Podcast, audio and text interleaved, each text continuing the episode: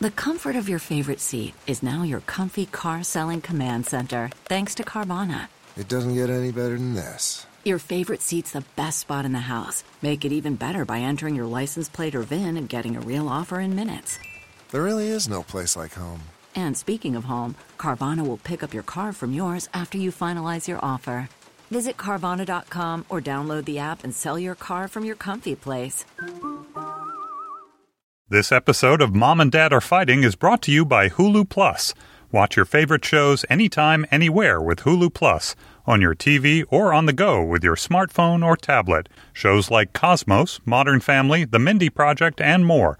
Right now, you can try Hulu Plus free for two weeks when you go to huluplus.com slash fighting. That's huluplus.com slash fighting. The following podcast contains explicit language.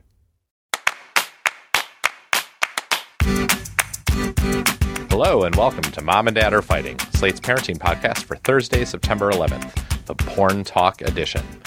I'm Dan Kois. I'm the dad of Lyra, who is nine, and Harper, who is six, and I'm an editor at Slate. I'm Allison Benedikt, also an editor at Slate, and the mother of Harry 5, Sam 3, and Wally 1. Hey, Allison. Hey, All right, Allison, what year is it? uh, 2014. You could say that with a little more vigor. 2014! It's not 1985? No. It's 2014, and there's a lot of porn on the internet. So your kids are definitely going to see some banging. And this week, we'll be talking to Slate's own Dahlia Lithwick about the best ways to talk about that with your kids. We're also discussing family dinners and a new study that suggests that they might be more trouble than they're worth, plus parenting triumphs and fails, and a listener call about body image and politeness.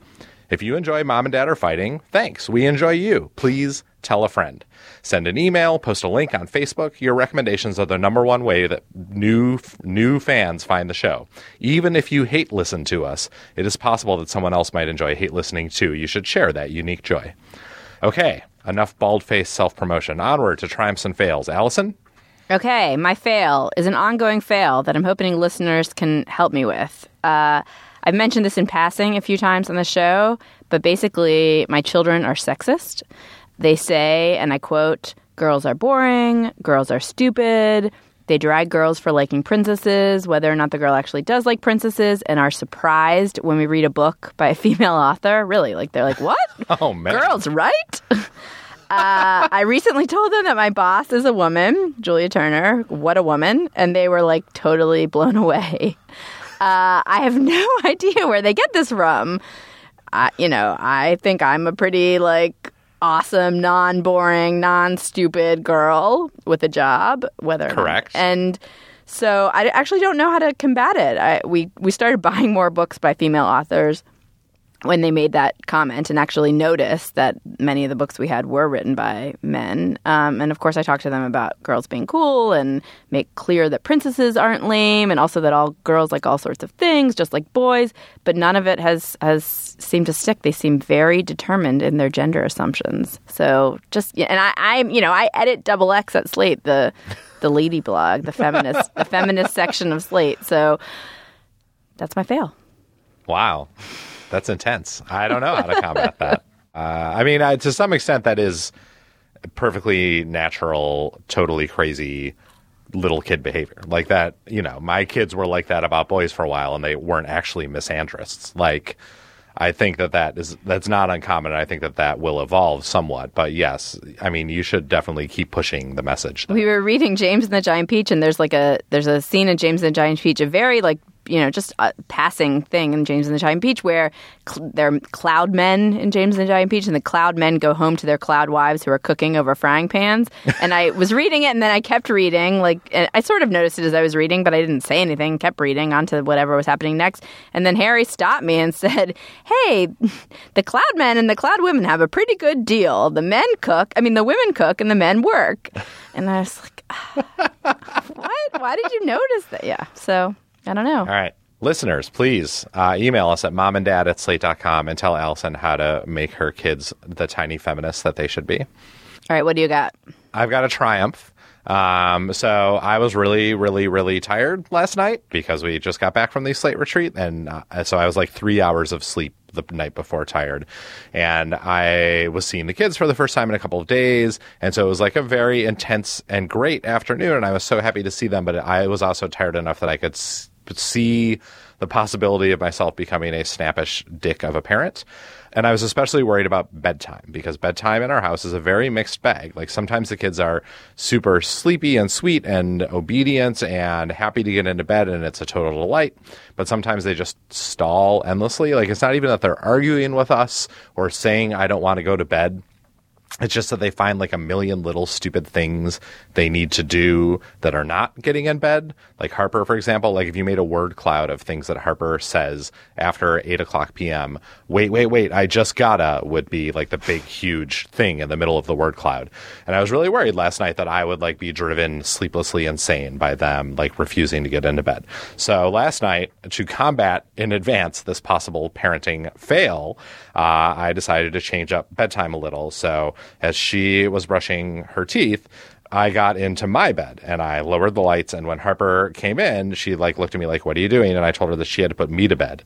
She had to tuck me in and read me a book. And she got really excited about like having a, this job to do. And she picked out a book and she snuggled up with me and she relaxed and she read me Green Eggs and Ham and she tucked me in and she kissed me. And then she seemed sort of just like unbalanced enough by me screwing around with the bedtime routine that she forgot to do all the stalling that she would ordinarily do, and she just went right to her room and she laid down.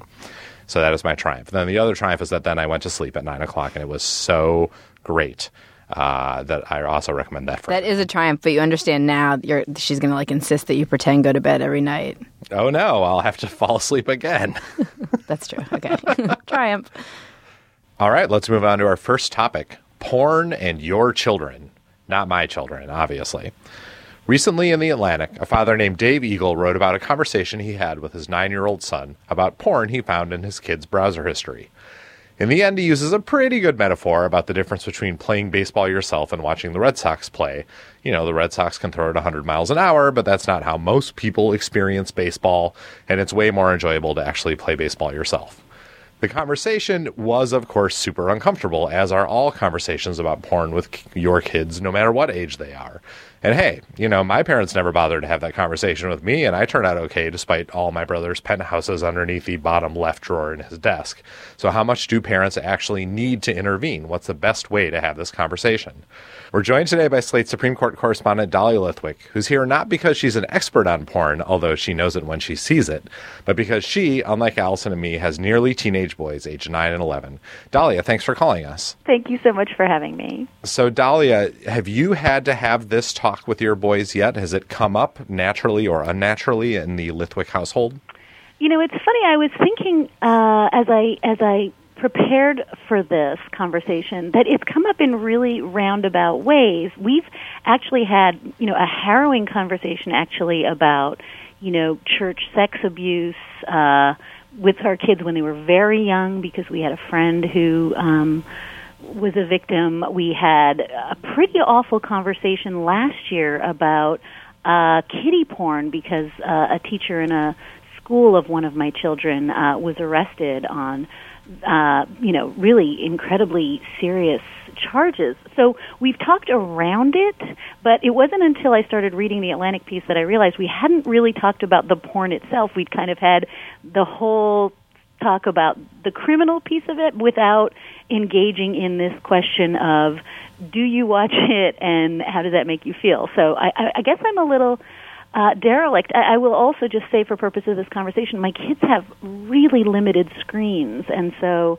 uh, reading some of this stuff, it made me realize that you know when you the minute you give your kid you know a, a device or uh, unfettered access to a screen is almost the minute you need to have this talk. Yeah, although uh, one of the points that is has been made in a lot of writing about this is that it isn't always your kid's screen that this is going to appear on, and and so one thing I want to talk to you guys about today is parental controls, right? Parental control. A lot of parents put those on every device in the house and feel like that solves or at least belays the problem. But that ignores the fact that kids have friends and those friends have screens. And there are screens all over the earth, in fact, upon which kids can see things that you don't necessarily want them to see. And so, so it seems like you can't necessarily wait until your kid has the screen that you think they might eventually see porn on to have this conversation. And reading all this stuff has made me feel like, oh, I, just need to do this. I think it's a lot like the sex talk, or it's actually combined with the sex talk. I mean, we sort of separate the two things as like, here's the normal part of sexuality we should be talking about, and here's the explicit part of sexuality that we should be talking about.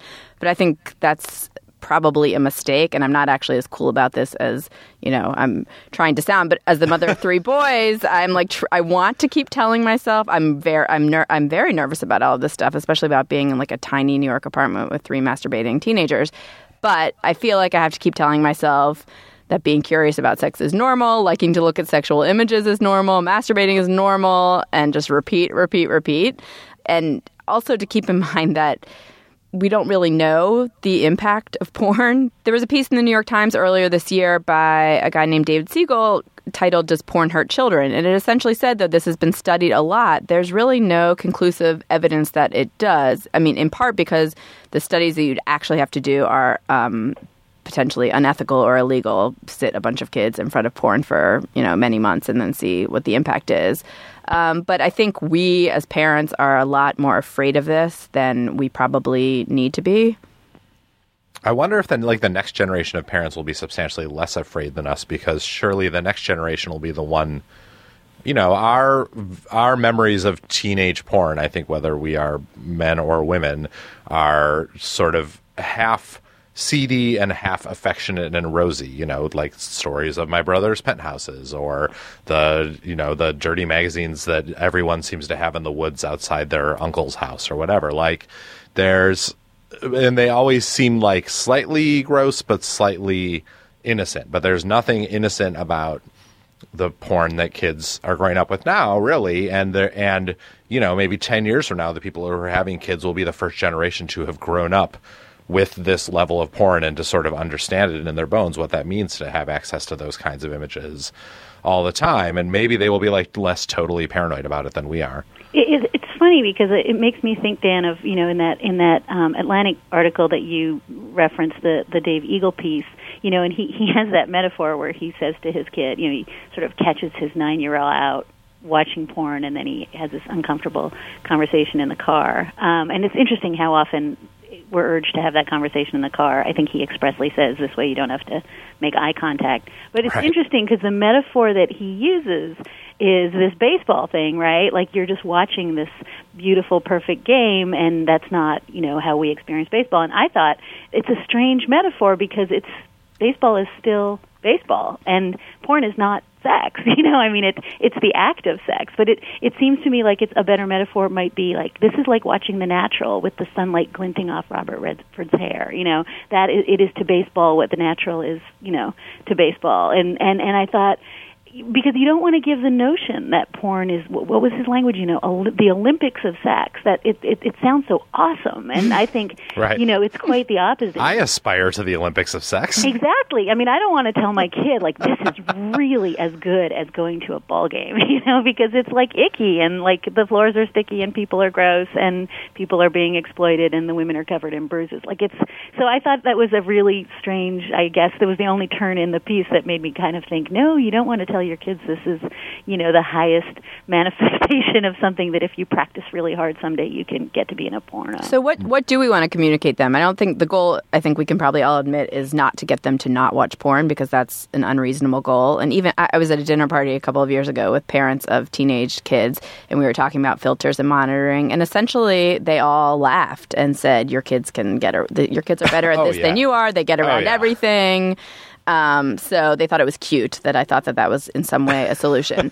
so what we Allison really John Roberts said that in a, in a case about monitors. The Chief Justice of the U.S. Supreme Court said the same thing. He said, even he knows if he my gets it, yeah. parental Yeah. controls You know? don't get work so really what we want is for them to realize that that this is not the way that their sexual experiences are going to go right we don't want we want them to understand the difference between fantasy and reality just like we want them to un- understand that when they're playing video games with you know bombs and guns Yeah, that's part of it. But I also, I mean, I also think that how you address it depends to some extent on how you yourself feel about porn. I mean, Dahlia, you made clear how you feel about porn in, in when you say that oh, it's degrading and dehumanizing, and the women are covered in bruises. And many people feel that way. Many people feel like porn is dehumanizing, it degrades the performers, it's damaging to women. And if you feel that way, I mean, part of this conversation is that you are expressing your values to your kid, right? You don't, your kid may not necessarily end up as an adult sharing those values, but part of parenting is expressing those values. But, you know, if you are a mom who is a porn positive feminist with a history in sex work, you are going to have a totally different conversation with your kids because porn means something different to you. If you are someone who only cares about all the malware that porn is going to put on your kid's computer that you have to clean up, then that's a totally different conversation. Like, I think that it's worth noting that not everyone is going to have the same kind of conversation. And so, yes, Allison, the number one thing it seems to me, the number one talking point is making it clear that porn of all sorts, whether it is highly polished, you know, vivid video or whatever, or like amateur gross stuff that you find on on random fake YouTubes, that it is always a performance of some kind. That whatever it looks like, it does not really reflect the way that sex happens in real life or will happen with you, the, the child, once you make that part of your life. I also think that I guess unless you're coming from it how how you were expressing maybe how Dahlia would want to talk to her kids about it. I'm not sure if we're putting words in your mouth, Dahlia, but that, that it's kind of you you have a, a moral judgment about porn that you want to teach your you know your kids about. But I think if you aren't coming at it from that point of view, you should probably watch some porn because uh, I'm sure you know many parents that are listening already do, but if you don't, it's this really, you know, sort of scary thing that you think the worst of. And before you talk to your kids about it, you should probably know what you're talking about. Well, maybe the point, Allison, and it's it's exactly the right point, is that you can say the same thing about porn that you can say about books, right? I mean, there's some that is revolting and abusive and exploitive, you know, and I'm thinking of Chris Hedges' terrifying piece on porn from a couple of years ago that, you know, literally, I, ah, um, and then there's some that's you know lovely and respectful and sex positive. And you know i think you're quite right dan that you can't say all porn is x uh, because there's a range the way there's a range of everything. And somewhere built into this conversation there needs to be you know some awareness that uh, there's a line the way there's a line with everything uh, and not you know a sort of stark judgment of all porn is you know evil all porn is great but you know th- these are the things that you might want to think about, you know, in in evaluating whether this is something you want to watch when you're older. It's also really depends on the way that your kids, um, you know, first discover porn or what age they are when you're having this conversation. The New York Times also did a great series in 2012, Amy O'Leary, looking at the various ways parents have dealt with the porn question and some expert advice for each scenario. And one of the scenarios was called the accidental click, when a six year old girl uh, accidentally clicked on porn while watching My Little Pony on YouTube. And there's one conversation to have when that happens. And then there's a different conversation with your teenage child who you should probably be talking about not just the fantasy versus reality, but also like basically giving them some porn literacy, how to be discreet. Uh, other there was other advice about you know how to erase history files, how to ex- avoid explicit content involving underage um, kids. Uh, How not to become explicit content involving correct. underage kids. Yeah. Right. Yeah. No, that's a really great series, Allison. I'm glad that you mentioned that because it does reflect the fact that there's a whole range of conversations uh, that that every parent should have, and in fact, every parent should probably have almost every single one of those conversations as their kid gets older and turns into a different kind of person. Um, do you guys feel like there are different messages for boys than there are for girls, or that there should be different messages for boys than there are for girls? I was really aware, in at least the material I read today, that they didn't quite have that distinction. And I feel like one conversation I have had a lot with my boys is, you know, respecting women and, you know, not talking about them in terms of beauty or their bodies. And so it's interesting how that conversation, at least with me, always has stopped at, you know, these explicit porn questions.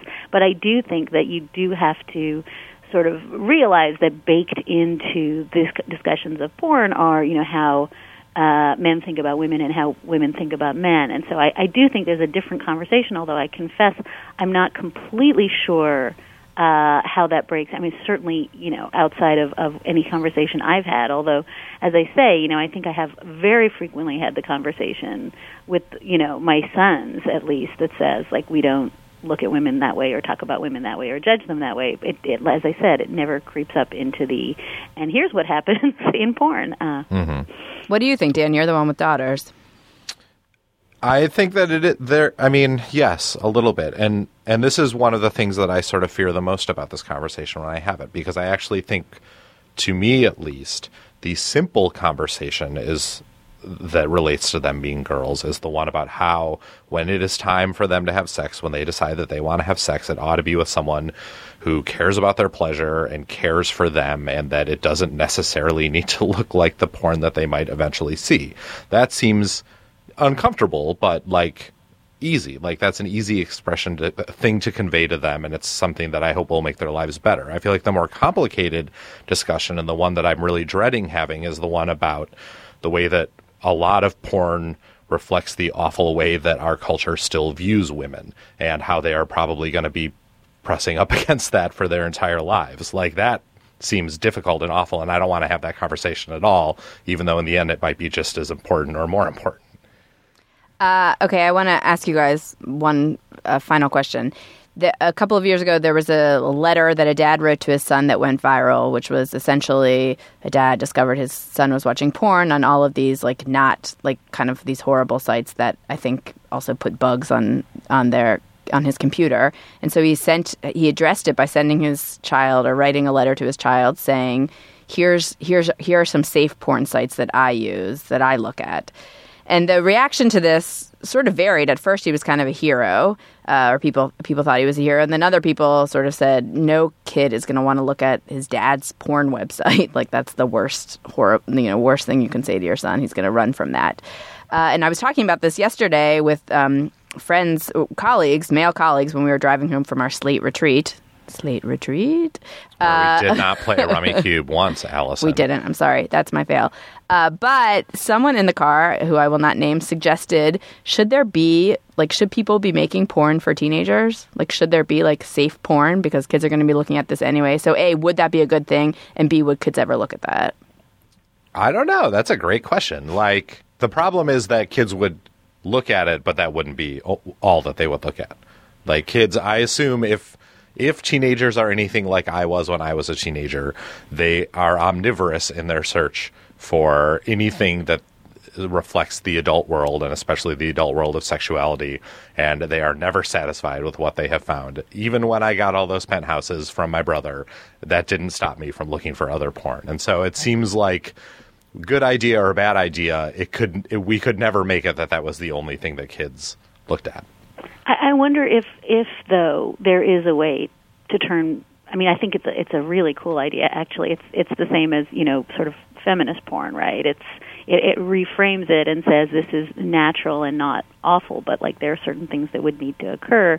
But I do think that maybe it's an interesting way to think about the conversation that you would have about porn. Like, what would be safe, you know, teen positive porn? Um, and I, I, I'm trying to imagine. Um, what that looks like. So it, it, it's a good way to at least think through that conversation. I mean, the other thing that I, I think is so interesting about this is to the extent that we've had to have, even just in the last couple of weeks, you know, my son got his first iPad uh, was just issued in sixth grade, and it came with this multi-page release form that he had to sign. And suddenly, he's like almost being told by his school, like, "Here are things you can't do," and he's looking at his dad and me and being like, "Wait." People take pictures of their penises and email it to you know. So there's a way in which it's kind of like what dan said you know like this is no longer a conversation that happens in isolation in your home. This is you know schools uh, either through health ed or through you know a, a release form uh, are putting words and language into your kid's life that maybe you know you weren't entirely ready to talk about why uh, people want to take pictures of their penis. My answer was uh, talk to your father, which is the wrong answer, just for the record. But um, you know, I think it's just this interesting question about we we don't even introduce the subject, not even in terms of they don't see it on our screens, but like it. You know, when we were kids, nobody at our school would have even put that idea into the discourse. I honestly, I think porn for teenagers is my multi-million dollar idea, and I'm actually going to go right now. I gotta go. I do think that I agree that that is a really interesting idea, though in this case it, it would technically be illegal under current U.S. law. However, should the laws ever change, someone's going to make a bazillion dollars making porn for teens, and it might actually make things better uh, for the teenagers of America. All right, thank you so much, Dahlia, for joining us for this difficult, uncomfortable, and awkward conversation. We should have it in the car next time. Thank you for having me. Bye, Dahlia. Bye bye. Okay, Dan, I hear we have an exciting new sponsor this week. We do. It's Hulu Plus, the excellent online service for streaming video. With Hulu Plus, you can watch tons of shows on your schedule, on demand. They have current season episodes, like the episodes of, of the currently running season of a bazillion shows. For example, the best show on television, Bob's Burgers, or the second best show on television, General Hospital. Um, they also have Saturday Night Live, Inside Amy Schumer, Bones. Um, they it works on your computer. It works on smart TV. If you have Apple TV or your Xbox Kinect, it works pretty much on any streaming device that you already own. You can watch anywhere basically that you can get the internet for only $7.99 a month, you can get Hulu Plus. You can get those shows anytime and anywhere, but you can get a two week free trial if you go to huluplus.com slash fighting. That is an extra week free. You get a two week free trial. That URL again is huluplus.com slash fighting. And of course, for parents, as many of the listeners of Mom and Dad Are Fighting are, one of the great benefits of Hulu Plus is that they have a gazillion kid shows um, on demand at any time. They've got SpongeBob, they've got Caillou, they've got Daniel Tiger's Neighborhood, um, they've got Monsters vs. Aliens and Power Rangers and Super Why, um, plus plenty of other things that older kids might like, lots of anime. Um, and for your extremely smart teenagers, uh, you can start exp- exploring the world of great cinema as opposed to the crap movies that they might otherwise watch because uh, Hulu Plus has the entire Criterion collection on it. So please show your kids Y Tu Mamá También as soon as possible. Um, please make sure that you use huluplus.com slash fighting so that you get your extended free trial and so that we get the joyful knowledge of knowing that hulu plus is benefiting from our mutual relationship it helps us make this podcast and it gives you a better deal so one more time that url is huluplus.com slash fighting All right, thanks, Dan. On to our listener call. we've got a great listener call this week from danica take it away danica Hey, my name is Danica, and I'm calling with a question about messages that we give our kids about body image. So I have a four-year-old daughter, uh, and we work really hard to give her positive messages about her body and everybody's body. You know, the the theme in our house is everybody's built differently. They're all equally good. So my question is, uh, when we go out in public, she'll, you know, sometimes point to somebody and say something like, "Hey, mom, look at that." You know, look at that brown person, or look at that uh, fat person over there.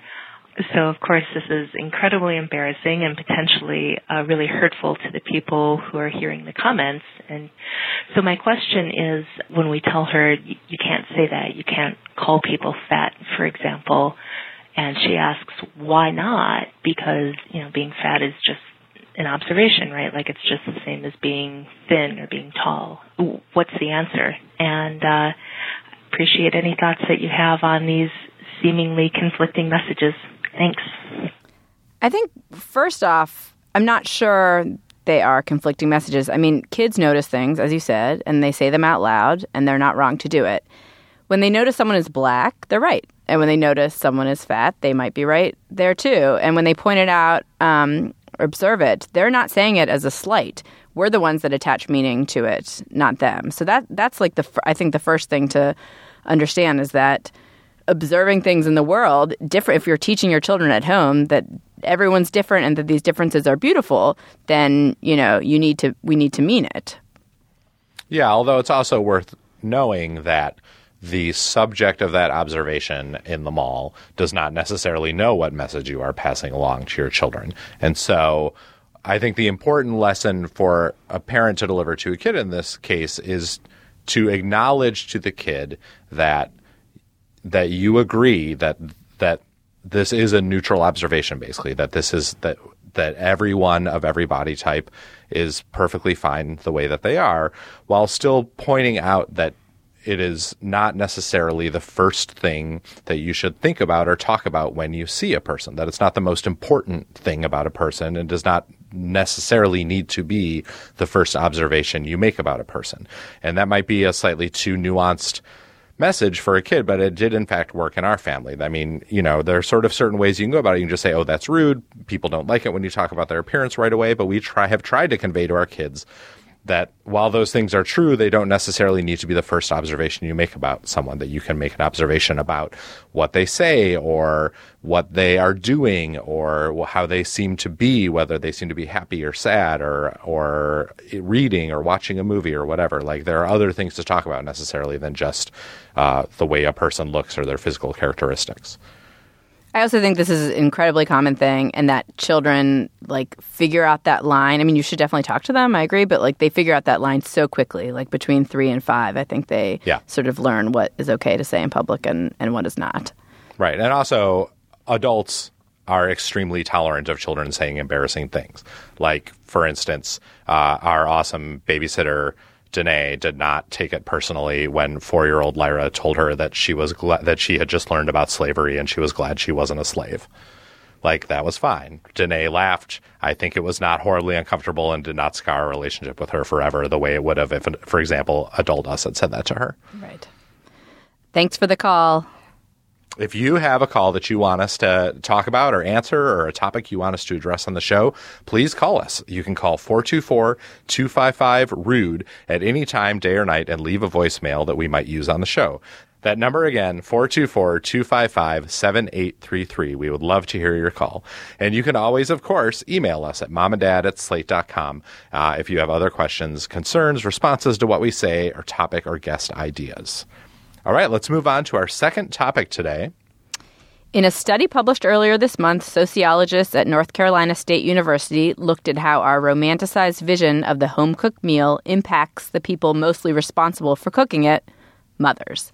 The researchers interviewed 150 mothers and spent 250 hours observing 12 families in depth, and they found that, in their words, time pressures, trade offs to save money, and the burden of pleasing others make it difficult for mothers to enact the idealized vision of home cooked meals advocated by foodies and public health officials. So, is the home cooked meal and its close relative, the family dinner, overrated? Is it too difficult for parents to execute this romanticized vision? Dan, what do you think? Uh, I don't think that it has to be that way. And maybe that is easy for me to say because I'm a dad, but in fact, in our family, I'm the person most frequently in charge in the kitchen. Um, I'm the one who makes dinner uh, quite often.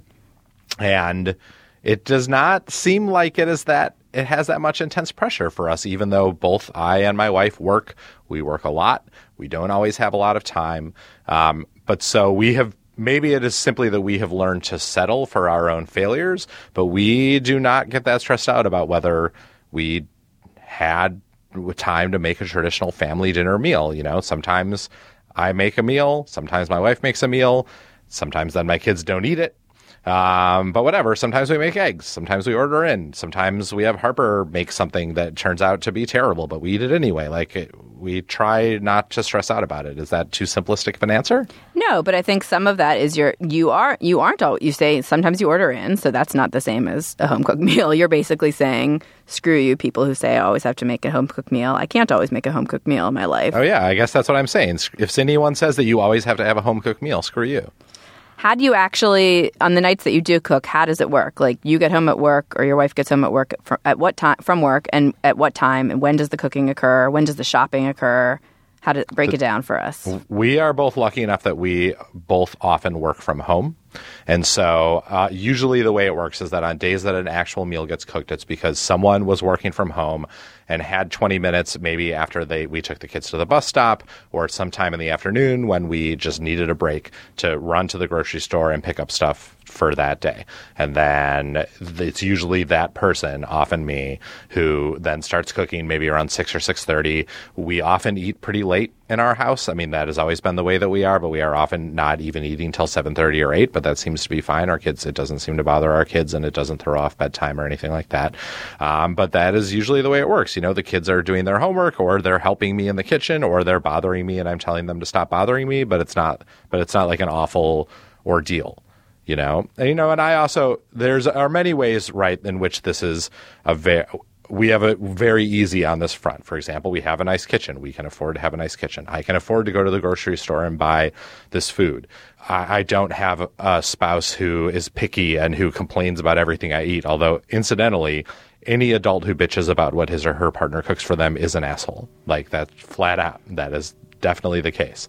Um, and so I recognize that we have all these privileges, but we do manage like we do manage to make it work despite having plenty of things that would presumably stop us from being able to cook when we cook what about you guys how does it work in your house Um, well, I think as listeners probably know, I don't cook, um, and it basically works in our house. Well, actually, n- neither of us cook for the kids. Our nanny makes dinner for our kids because I don't get home until seven um, from work, and my husband usually gets home even later.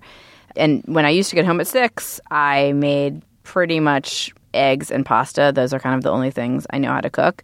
And I used to feel really proud of that and wore it as like a badge of feminist pride, but I do not feel proud of that anymore. Um, do you feel like legit guilty and bad about it I feel guilty you- and I feel a lot of pressure. I mean, I think like, you know, I think that that pressure is real. All those Food Network shows that seem to make it so easy, the 30 minute meal, uh, and real simple. I don't know if they still do this, but they used to publish in every issue um, these weekly planners where they tell you what to buy, buy for a full week's worth of cooking and plan out your meals for you, which is essentially supposed to like make it you know easier for you it was like you know as if it's it's as aspirational and as difficult for me as looking at you know a fashion spread in vogue right Um, you can't spend your sunday shopping because you're too busy opening up all the mail Right. Uh, yeah. Ah, um, but I will never live that down. But I think, you know, I also think what you were saying, like this in the study, they found that a lot of the problem had to do with, you know, the, the time, mon- and money were the two big things. I struggle with the time. We don't struggle with the money, and I can see how, how you know, not being able to afford the the fresh food that is you know better to cook for your kids and not being able to afford the tools to cook it with um, is a real problem for people. There was a there was a piece in response. So we on Slate we ran a piece called "The Tyranny of the Home Cooked Meal." Um, and and on the billfold, uh, they responded to that piece by saying, "Here's how family dinner and feminism can coexist." And there are three or four four um, kind of rules to live by everybody plans, everybody shops, everybody cooks, everybody cleans, meaning it's not just on the mom. And I think that sounds really great, but that's nearly impossible to execute for most families. Also, most family, many families only have one parent, Right. um, which is an incredible amount of pressure on that one parent. And even a lot of families that have two parents, two working parents, it's you know at dinner time usually only one of them is home. I mean, I think you are in, in an unusual situation. Oh yeah, definitely. I mean, usually it's only one of us home at, it, during the cooking time as well. But we at least are lucky enough to have someone uh, working at home during the day sometimes to be able to prep a little, which helps. But do you think that it would help if, just in general, the emphasis, not even if the emphasis of family dinner became less about whether you cooked it or not, but simply about whether it was good or not and whether you have that time together. Like, I feel like once upon a time, the point of the cult of the home cooked meal as it existed, say, 20 or 25 years ago, was not about you, like, you know, growing mung bean sprouts in your garden and then harvesting them and cooking the perfect bean sprout salad for your children that they then devour and grow up to be healthy and strong organic children. It was about the time that you spent together at the table once the meal was cooked, and it, it, who cared what the food was? Is that true? Is that the way it used to be? I think so. I mean, I think it was different because I don't think it, it wasn't there wasn't this pressure to like right grow your own vegetables. But I think basically it used to be that moms were home, so nobody thought about it, and the moms really were cooking, you know, at real food or maybe not real food. There was plenty of like you know disgusting casseroles, but you know, I think there's they're related but different questions. Obviously, kids need to eat, families need to eat, parents need to eat. Meals need to be prepared. There's no like you know sort of there's no there's nothing wrong with that. There, it's it's a necessity. We have not yet found a way to create children who do not consume food, Right. much as we might try. Sure. But I think in terms of taking the pressure off, I think the pressure is in the cooking. And maybe I'm really speaking for myself, but I don't think that's true because that's what this study found as well. I think the the the related uh, question about sitting down together for a meal also has its own pressures because of people's work schedules. It is not it is also not as easy to accomplish as it once was. Um, and so I think romanticizing it is probably a bad um, and dangerous thing for a lot of for a lot of parents. However, I guess I mourn. I loved growing up having family dinner every night. We were able to have family dinner every night because of my mother. Nobody ever recognized that, I don't think.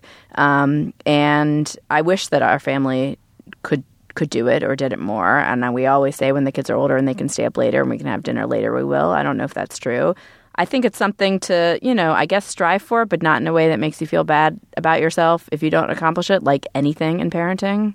Yeah, I mean, I also think it is worth remembering for people who are feeling stressed out about this, moms or dads, that if that exact time does not work for your family, that there are other rituals you can create for your family that fit into your schedule that involve spending time together and doing something great and wholesome for your kids that you enjoy together that aren't family dinner and maybe that aren't even a meal at all, but like that if if what you are feeling guilty about is not is not the food necessarily, but the togetherness. That that's for many people a solvable problem if you just take that it, like crucial idealistic sheen off the family dinner and transfer it to something else in your life that's actually accomplishable. Agreed. That's great advice. Okay, let's move on to recommendations. All right, you want to go? Sure. I am going to recommend something that's related to our first topic about porn. I'm going to recommend the re- the website Scarleteen, which bills itself as sex ed for the real world. Um, it's for teenagers and young 20 somethings, although I really think more for teenagers. Um, and it has sexual health and relationship guides that are really written for what you know what what teenagers would want to know questions that they would actually ha- ask that apply to their real lives um, it has highly moderated message boards so that your kids can ask questions and not get garbage in return from Yahoo Answers. And it's really not for us. It's not for parents. But I think actually, if you're like trying to figure out how to have the sex talk or how to figure have the porn talk, it's a it's a great resource for parents as well. So Scarleteen, I will put the website on our on our show page. That's a great recommendation. I am recommending something much uh, more callow. I am recommending taking babysitters on vacation. Um, so when, before we had kids, Alia would tell me these stories of her family vacations when she was a kid, when her family would go to the beach, and her parents would bring along some local Accokeek, Maryland teenager with them to babysit for the kids at the beach. And I always thought, well, that is crazy. Who does that? Who brings a non-family member along with them on their vacation? But this the other week we went on vacation to the beach and we brought um, Alia's cousin who just graduated from college with us. And it was totally great.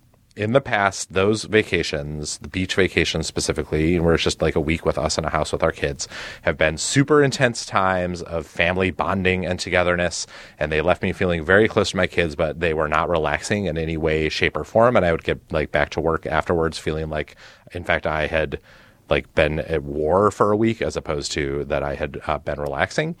And that because that's a lot of kid time with like no break ever. But this year we brought Becca down and I we were able to relax a little and play with our kids and then relax and then play with our kids. And I read a bunch of books and also feel really close to my family. And we paid her like a couple hundred bucks but also gave her a free beach vacation.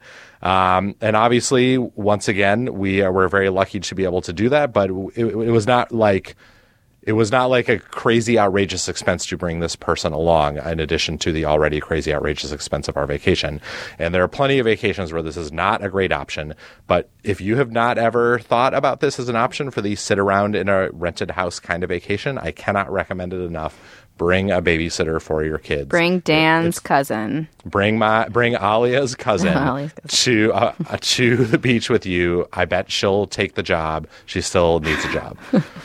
also, if any um, any government organizations in the Washington D.C. area need a very chipper, six foot two tall person with a degree in communications, let me know. All right, that's our show. Visit the show page for this episode where you can see links to articles that we discussed and items we recommended. Once again, if you have any questions for us, if you have suggestions for guests we should talk to, or books we should read, or things that we should do, or uh, great babysitters for future vacations of mine, um, just send us an email at momanddad at slate.com. That's M O M A N D D A D at slate.com. Please subscribe to our podcast on iTunes. While you're there, leave a comment. That really helps other people discover the show. Also, another thing that helps people discover the show is if you tell them about the show. Thanks to our sponsor, Hulu Plus. Thanks to our producer, Ann Heppermann, and the executive producer of Slate Podcasts, Andy Bowers. Thank you, Allison. Thanks, Dan. Thanks for listening.